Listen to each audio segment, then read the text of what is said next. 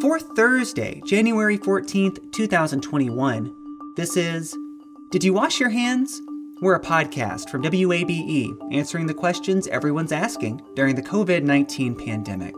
I'm health reporter Sam Whitehead. Today, researchers have found a connection between how strictly a state locked down in the early days of the pandemic and how many people ultimately died of COVID 19 there. There were people who've been skeptical about whether a lockdown works, and this data is showing you that lockdowns do save lives. Vivian Ho, health economist at Rice University and the Baylor University College of Medicine, joins me to dig into the data. That's next.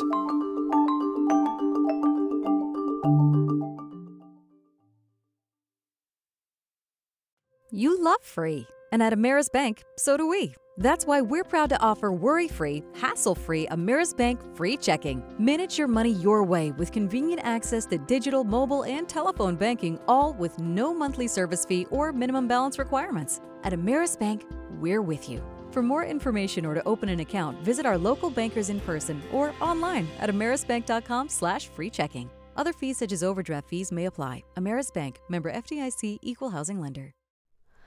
Hi, it's Terry Gross, the host of Fresh Air.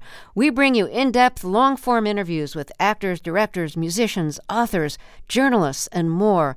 Listen to our Peabody Award winning Fresh Air podcast from WHYY and NPR. Support for WABE's local coverage on maternal health and mortality comes from Georgia Health Initiative, whose mission is to inspire and promote collective action that advances health equity for all Georgians. Learn more at georgiahealthinitiative.org. A state's decision to impose a strict lockdown early last year as the coronavirus started to spread is linked to the overall number of COVID 19 deaths that state saw over the course of the pandemic. That's the conclusion of a recent report from health economist Vivian Ho from Rice University and the Baylor University College of Medicine. She's with me now to discuss what she found. Vivian, thanks for talking with me. Sure. Happy to. So, in this paper, you kind of posit that early lockdowns are the most closely associated with reduced death rates. Just to start, talk to me broadly about what y'all found uh, doing this work. You know, it's kind of an odd story the way this study started. So let me start from there. I wasn't thinking about this particular topic at all. And then Mike Saletta just emailed me out of the blue with these graphs. Mike Saletta is actually an independent uh, consultant who works here in Houston. And he had contacted me because I had spoken with WalletHub on various different recommendations regarding COVID and what it meant for the economy. And he happened to see my name mentioned and he said, Hey, look, I pulled this data from Wallet Hub looking at the openness of various different states at various different dates. And I've correlated with the number of deaths in the population by state.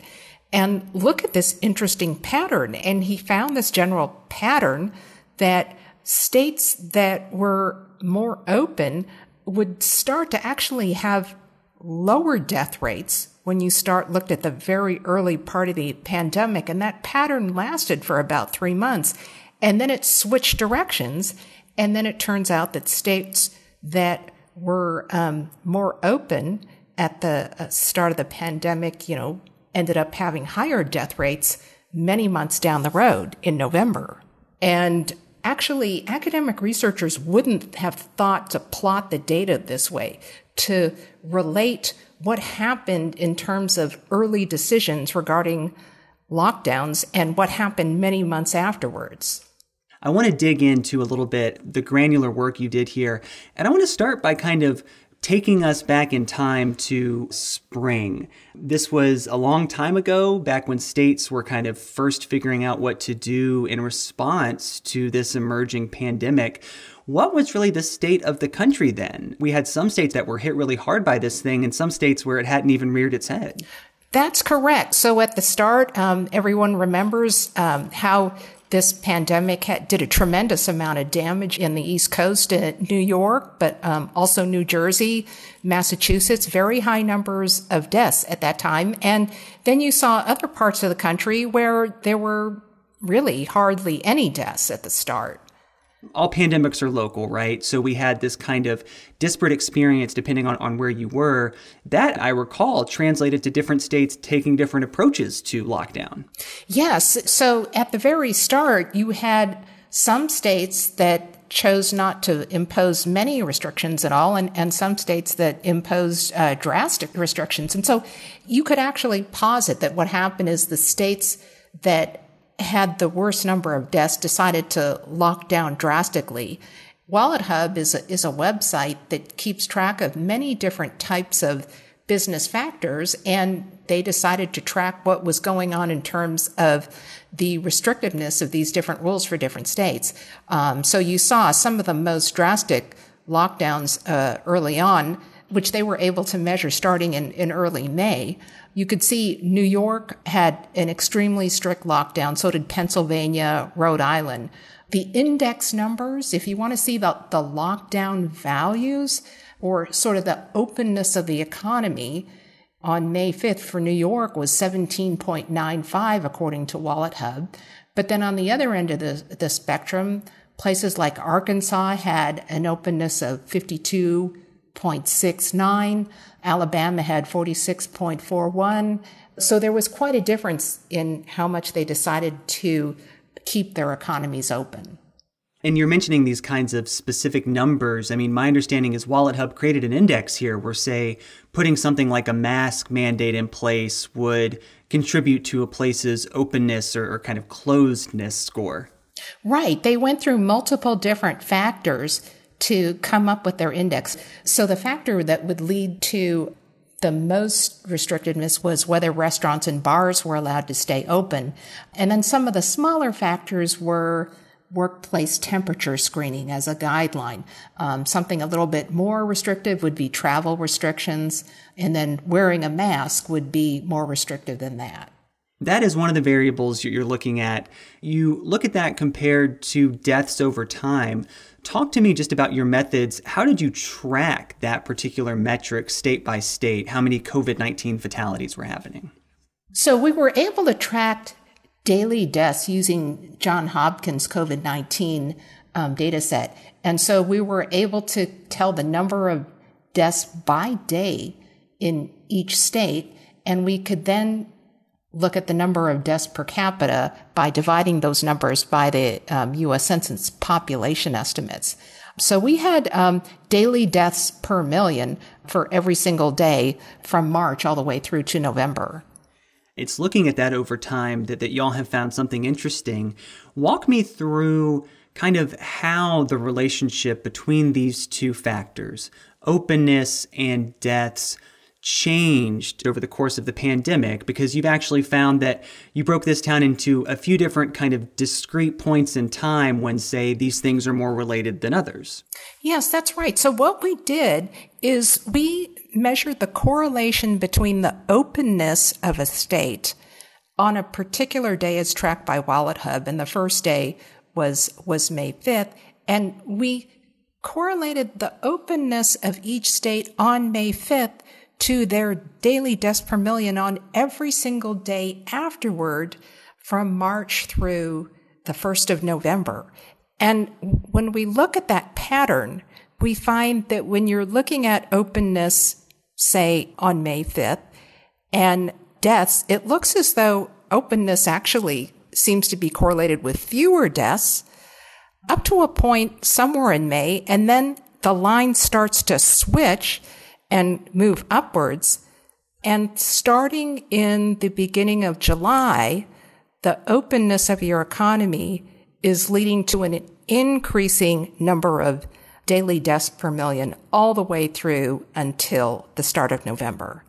I would think that an early lockdown would have more immediate effects, that we would see a, a, lockdown in the beginning of the pandemic translate to fewer deaths then, but you actually found that that translated to fewer deaths over time. Was that surprising to you?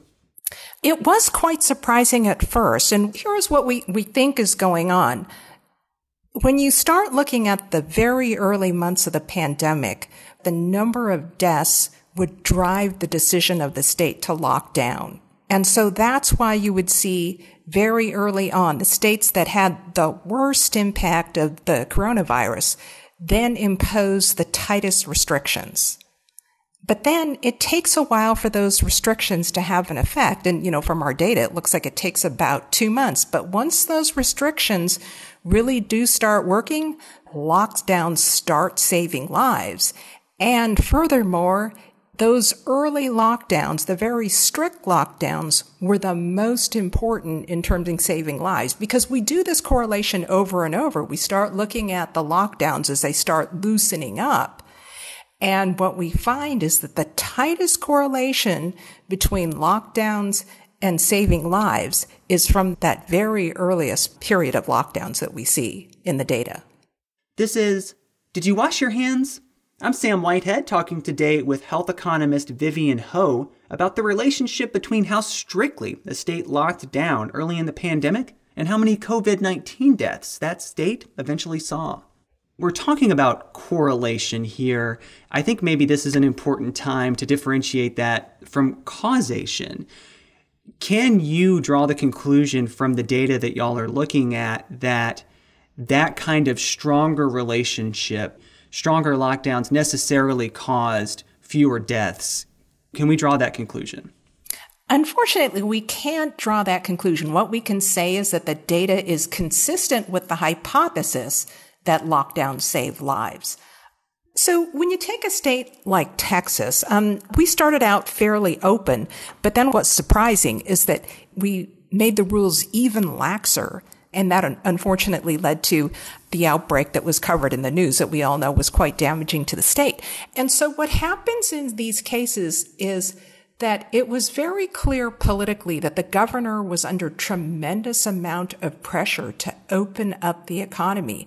So this is why you have to take into account the fact that the public has different perceptions of how dangerous it is to get out there and sort of engage in economic activity.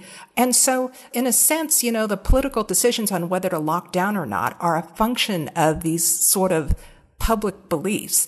And Texas is very much in contrast to what happened in New York, where everybody saw how damaging this was. And that's why they were willing to sort of be more compliant and accept a tighter lockdown.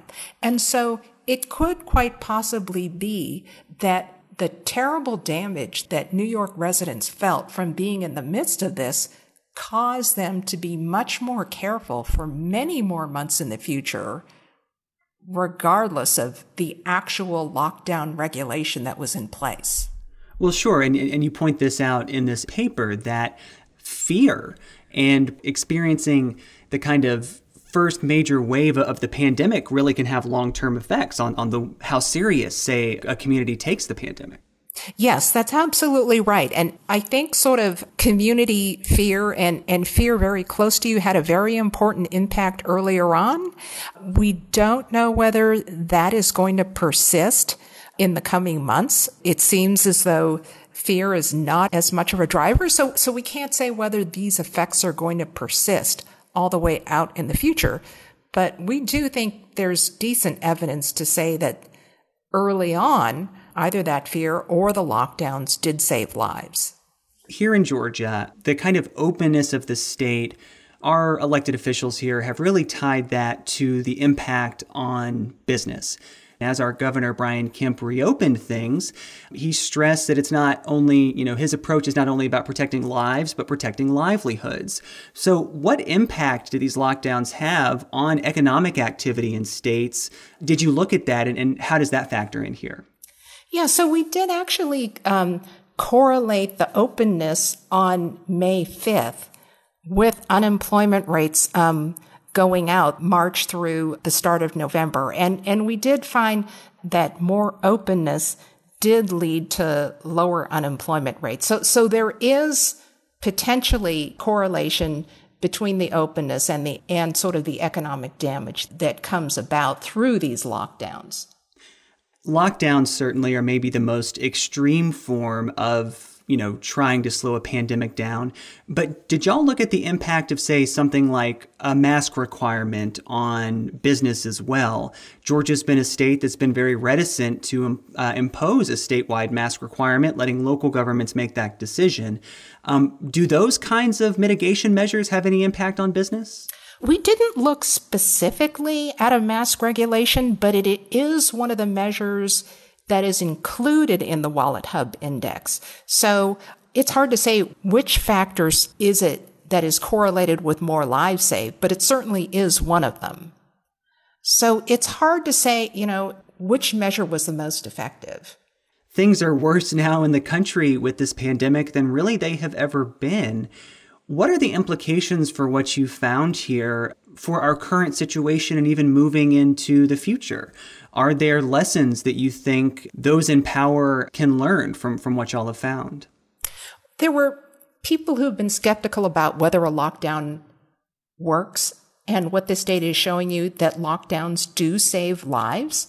Um, so the more restrictive things are, the more people's lives you're going to save. And also hospitalization costs are going to be lower. So there's also an economic benefit in terms of lower healthcare costs associated with COVID.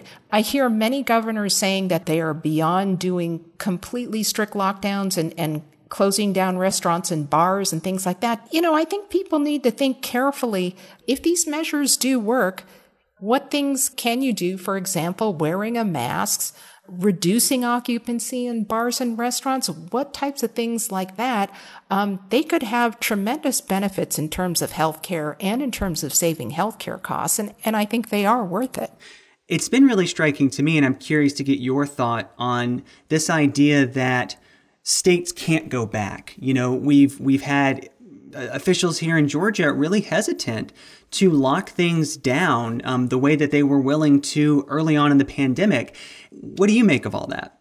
It's pretty clear that we have a very divisive society and each group has no idea what the other one is up to and, and, and what they are thinking. For example, there's a group who is out there, um, we had a picture of, of a bridal extravaganza in the Houston Convention Center downtown where there were at least a hundred women gathered in a room sitting together watching a bride walking down with her, her gown.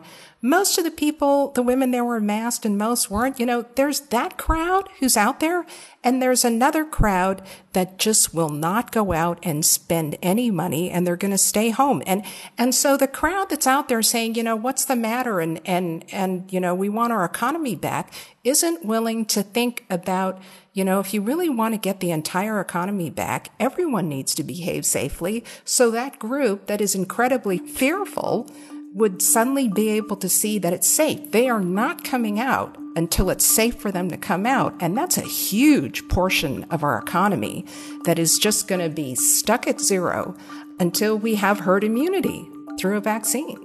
And that's really getting at this idea that I've had people uh, stress to me again and again it is not our public health response versus the economy. It is our public health response um, enables the economy to get started again. Exactly. We're not going to get back to normal until everybody feels that it's safe to go out and spend money.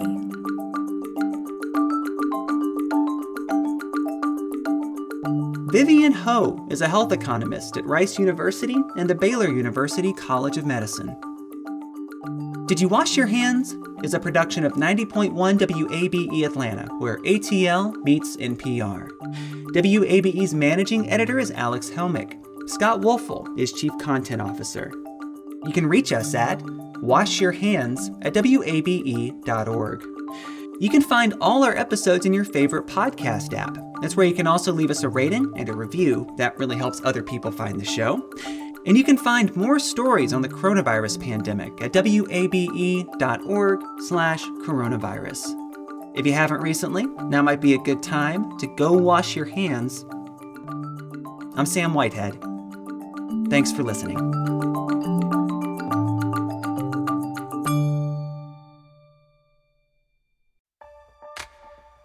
The world is full of mysteries. Are ghosts real? Is that yogurt expired? Hey, the unknown can be scary. But when you donate to WABE, you know where your money is going. Your gift supports the journalism that keeps you informed and the programs that pull back the curtain on complicated stories. Help us make the world less mysterious. Become a member now. Go online to wabe.org/donate and thanks.